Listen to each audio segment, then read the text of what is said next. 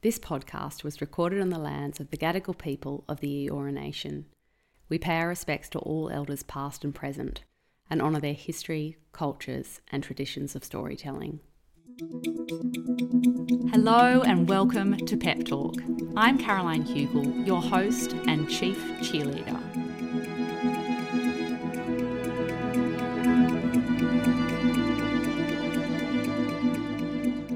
Know firsthand the value of a good pep talk.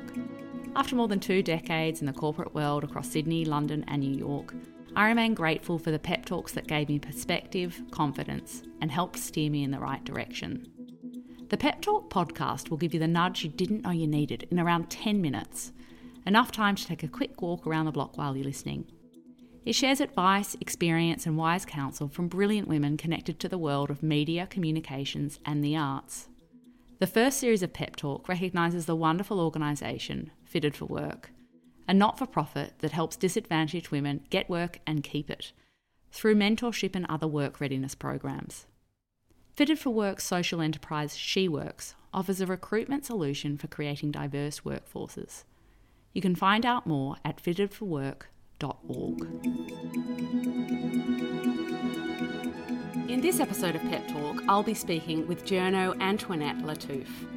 Antoinette has worked across nearly all major media in Australia, including Network 10, ABC, SBS, and is a popular guest commentator for a ton more. She's also the co-founder of Media Diversity Australia and was awarded the B&T Women in Media Champion of Change and the Women's Agenda Leadership Award just last year. Antoinette's first book, How to Lose Friends and Influence White People, was released this year and it's a must read. Seriously, it is so good. It's filled with personal and professional anecdotes, insights, humour.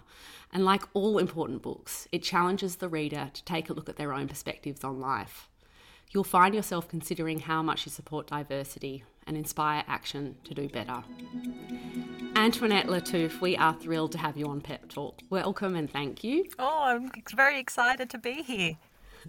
Amazing. I like to start all these conversations, um, go right back to the beginning and ask you what you wanted to be when you grew up honestly, and I don't know how I knew, but I knew that I would be where I am today. So from a very young age, I would tell my mother that I wanted to make change and I wanted to be a journalist. And this is in an environment in which, you know, I had parents who were pulled out of school when they were seven and eight years old. I didn't know anybody who went to university very working class. Um, but somehow I just knew from a young age that this is something I wanted to do. So yeah, there was no like merm- wanting to be a mermaid or a fireman or anything like that. I just knew I wanted to to tell stories and to challenge the status quo. What do you consider the biggest obstacle you've overcome as it relates to your career and industry?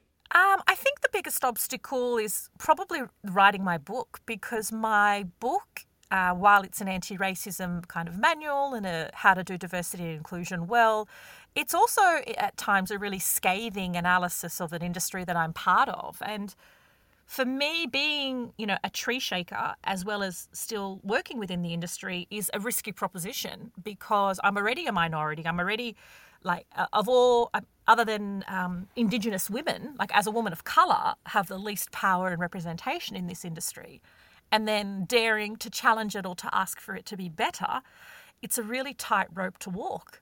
I mean, that's why it's the cheeky title, How to Lose Friends and Influence White People, because there've certainly been friendship losses along the way, and there'll no doubt be some more.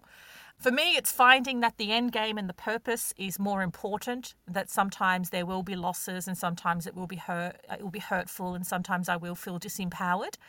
Um, being able to continue this, um, and to still have hope and to still have humour. That for me's probably been. I'd, I'd, like to say I've overcome it, but uh, that would sound like it's in the past tense. I am overcoming it. I'm going to put it in the present tense because it's an ongoing journey. What advice would you give Antoinette, who's just about to enter the workforce? This is a tough one. I mean, the, the good news is for a younger Antoinette, there are more voices and perspectives than when I entered. When I entered, there was nobody who was diverse. There was nobody in a prominent position who came from a working class Western Sydney background. there's now more of a community. So the thing I would say is find a community of people who can support you and will understand some of the setbacks and microaggressions you will face um, in the industry if you're not cookie cutter. So find your kind of your crew, find your cheer squad.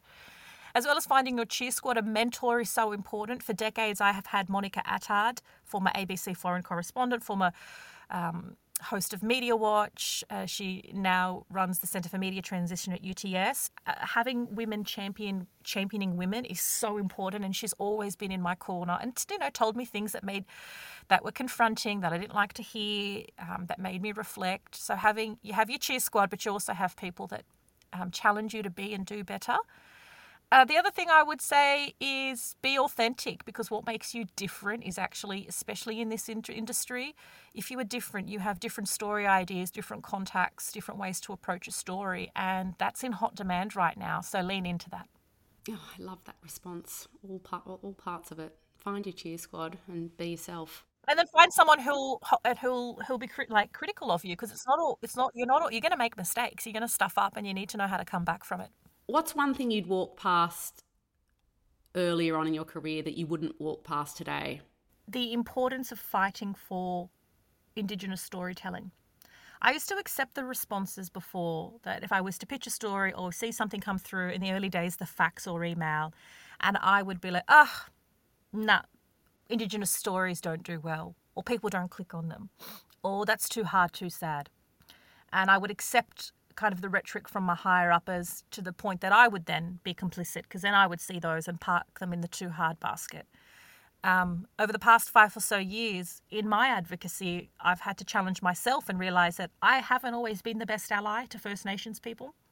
I haven't fought to amplify their voices or ch- pushed back when I was told, oh, that story's, oh, that's too depressing. You know, well, that's just bullshit. We've got to find ways to tell these stories that matter.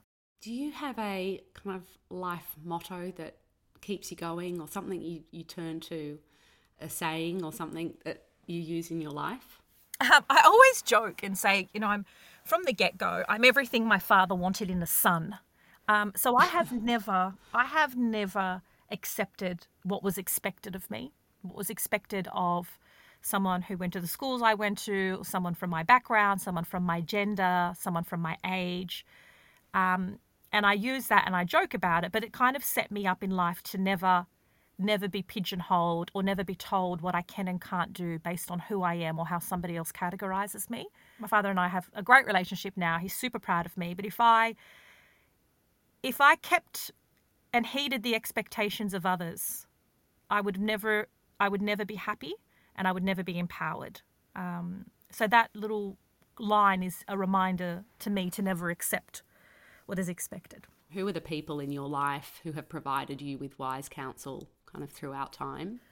Um, my husband, who I've been with for 13 years, he's been you know an amazing partner, an ally, and parent to our children. Um, it's it's hard to be a mother if you don't have a partner who's truly a partner, not you know not babysitting the children, like who's truly a partner in your journey. So my husband, Danny, Monica Attard, has been an amazing mentor to me. Um, Talal Yassin, um, he's a philanthropist and business person. So we have a really funny, interesting backstory. His parents came as povo-stricken refugees from Lebanon the same time my parents did. They didn't know each other and they met each other at the markets, our parents. I wasn't born yet, but Talal and his a few of his siblings were. And because they were so poor, they were just like, well, come live with us, like we'll share the rent. So we were three families living in the one house. Um, and Talal has since come, gone on to do so many, his lived experience, um, and has gone on to do so many amazing things in the business world and now started a scholarship for refugees in the name of his parents at Western Sydney University.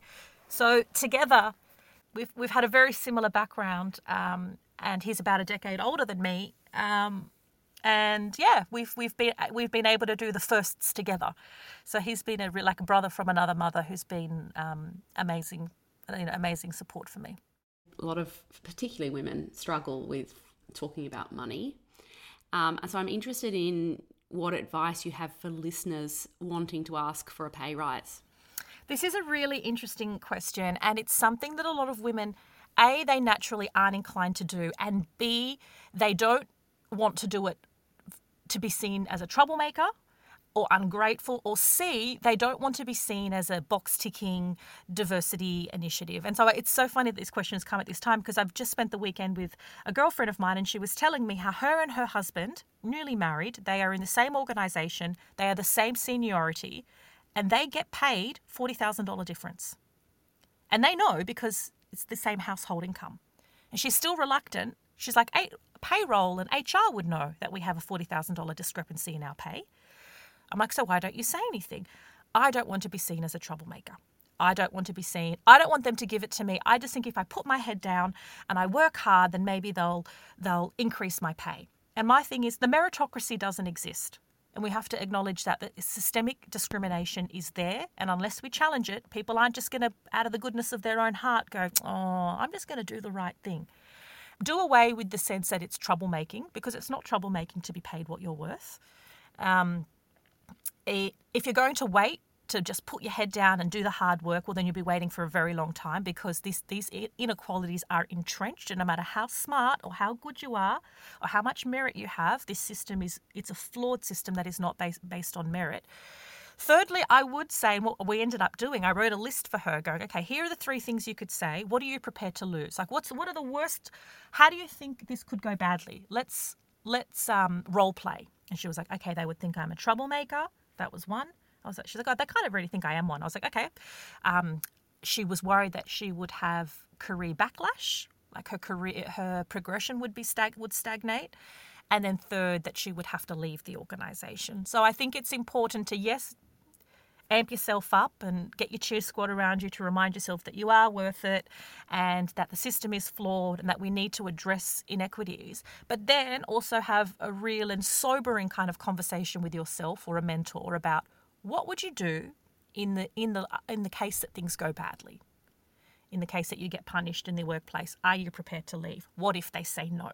Because I think once you once you play out those scenarios, you may find yourself more equipped to manage it, or you may go, you know what, I don't want to be in, in an organisation in which if I dare ask for, to be paid what I deserve, that I fear for my career. What advice do you have around hiring great people? It's very easy to hire in your image and to hire people who make you feel comfortable or remind you of you. But that's also how we get a whole bunch of Peters and Johns who went to the same school all in boardrooms because they do that. Um, and so, one thing I would say is challenge yourself to ensure that you don't just replicate what those blokes have been doing forever. Um, hiring great people also ensures that uh, you also need to ensure that those at the table hiring table with you are diverse because people will see different things. So you have age diversity, if possible, a panel of three or four, where everybody is quite different because you identify different strengths uh, when you come with a different lens. Um, and be in the first six weeks really honest and open about what's working. And I think it has to be an honest conversation that goes both ways. Um, I think in the first six weeks, you get a very good feel for whether this is going to work um, or not and trust those instincts. Because if it doesn't work in the first six weeks, chances are it's not going to work six months or six years later. Who do you most admire in business and why? I would have to say in business it's Talal Yassin because he has built a very successful business empire. So he has Australia's first Islamic superannuation fund, Australia's first Islamic wealth fund. So um, Islamic superannuation is Sharia compliant, so it's ethical superannuation. No gambling, no alcohol, no sex industries. Um, all of the only thing their portfolio invests in is things that are ethical having said that, after being very established in business, he's now used his voice and his accumulated wealth for philanthropy. He has a, uh, um, a think tank, scholarships, and, and now dedicates his life to giving back. And so I think business that can be that can better society. I'm not interested in getting rich off the back of people of adding to entrenched inequities or damaging the environment or fueling addiction. Um, and then, if you are lucky enough to accumulate wealth, then use it for the betterment of society. And so, Talal Yassin is just such a prime example of that. Are there work ethics and attitudes that you admire or most admire in women? Women are the hardest workers I know and the best at time management and conflict resolution, hands down. Um, women tend to be better at multitasking, more empathetic, um, and better decision, makers. So Wendy McCarthy, for example, she's a iconic third wave feminist. Um, I met her just about six months ago. At, at 83 years old, she's still saying to me, What can I do? Still trying to open doors for me. She's like, My work's not done until I am sure that Australia is in the hands of female you know, feminists and leaders who are, who are going to do good um, for gender equality and better our society. So, using whatever skills and impact you have and ensuring that you impart that on the next generation or you, you continue to back different women, um, I think that's that's pretty inc- a pretty incredible way to use your skills as a woman. So Antoinette, you're known for speaking up. Um, the world's a better place because you do um, across themes such as diversity, mental health, and you do this through sharing your own experiences. You know, like you have with postnatal depression, and this this ultimately empowers people to do the same. What advice do you have for people who may lack the confidence to speak up? Oh gosh, this is a tough one, and because sometimes I have questioned the cost of speaking up, uh, because it's a heavy it's a heavy burden. Speaking up can be speaking up in your workplace. It can be speaking up in a family environment. I think there are different ways we can influence, and it doesn't all have to be these kind of macro, just huge gestures, because that's not for everybody. And to be honest, not everybody has that kind of platform. So perhaps find something you're most comfortable with, like speak up amongst your school mums group or speak up amongst your industry you know your industry female industry association or maybe just speak up amongst your like your extended family at christmas lunch or whatever it is. Um, i would take small steps um, and also know that speaking up at say the extended family barbecue at the end of the year that is still impactful even if it impacts three people. Um, don't ever underestimate how you can have impact um, irrespective of what the scale is. Wow, what a pep talk from Antoinette Lattouf. Don't forget to go and pick up her book, How to Lose Friends and Influence White People. It's fantastic. I hope you enjoyed that conversation as much as I did. That's it for this episode of Pep Talk. You can find the full interview on howdidyougetthere.com. Pep Talk is produced in partnership with Weld Stories. I'm Caroline Hugall. See you again soon.